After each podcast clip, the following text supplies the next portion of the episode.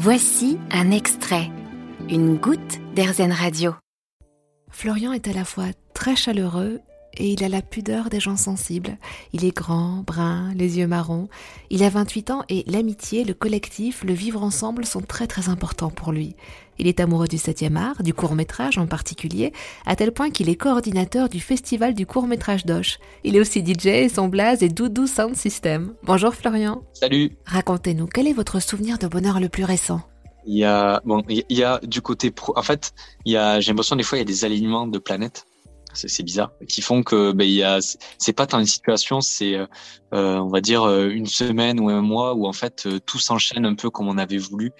Et euh, ou comme, enfin pas comme on a voulu, mais en tout cas qui nous procure justement cet état de bonheur. Et, je pense que je l'ai vécu il y a, il y a, il a, c'était fin février, début mars où professionnellement j'ai pu évoluer dans, dans, la structure où j'étais dans, dans un poste qui est très bien et qui va me permettre justement d'agir un peu plus et de de mettre euh, tout ce que je sais faire au, au, service d'un établissement culturel.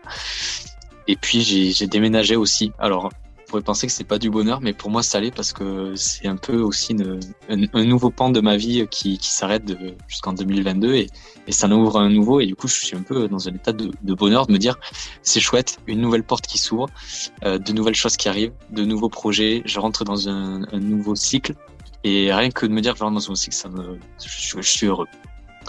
Voilà. Je pense que c'est ça. En même temps, on vient de passer par deux années pas évidentes avec euh, les confinements, la sensation d'être parfois coincé, oppressé.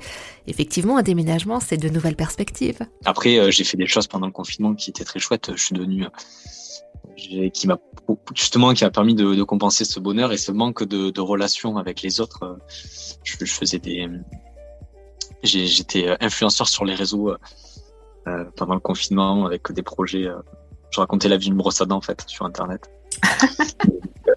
donc ça m'a permis de garder le contact avec les autres, de faire des choses et donc c'était super chouette. Et ce projet en fait il s'arrête avec le déménagement vu que ça se passait dans l'ancienne salle de bain et que maintenant je peux plus le faire. Donc c'est vraiment un arrêt de tout et donc c'est tout, tout qui s'arrête au bon moment en fait. Mais attendez Florian, moi j'apprends quelque chose, je veux la voir cette petite cette histoire de brosse à dents. On peut retrouver ça où? Faut, faut aller sur YouTube, faut aller sur Instagram si on veut voir les vidéos. Sur Instagram, j'ai mon compte euh, La Brosse à Dents officielle. Et après, euh, là où, là où j'ai beaucoup agi, et ça a été dû au fait de, de ce réseau social, c'est TikTok, où j'ai près, euh, j'ai près de 200 000 abonnés qui me suivent sur, sur ce projet-là. Et qui, bon là, c'est la fin, ça s'arrête, mais, mais voilà. Florian, je le rappelle, vous avez 28 ans. Est-ce que votre vision du bonheur a évolué, a changé avec le temps? Ça a changé il y a quand même une trame euh, très proche euh, depuis que enfin, depuis que j'ai pris conscience de ce qu'était le bonheur parce que je pense quand on est petit c'est compliqué de savoir qu'on est dans du bonheur. Enfin c'est c'est c'est quelque chose qui est pas inné mais je pense qu'on est petit euh, c'est comme ça c'est évident et on réfléchit pas à se dire ça c'est du bonheur ça ça l'est pas. Et c'est en grandissant qu'on pose des mots parce que on rencontre des situations où en fait on essaie de comprendre pourquoi des fois dans cet état là de tristesse et des fois dans cet état de bonheur. Enfin, peut être triste en, étant heureux aussi des fois.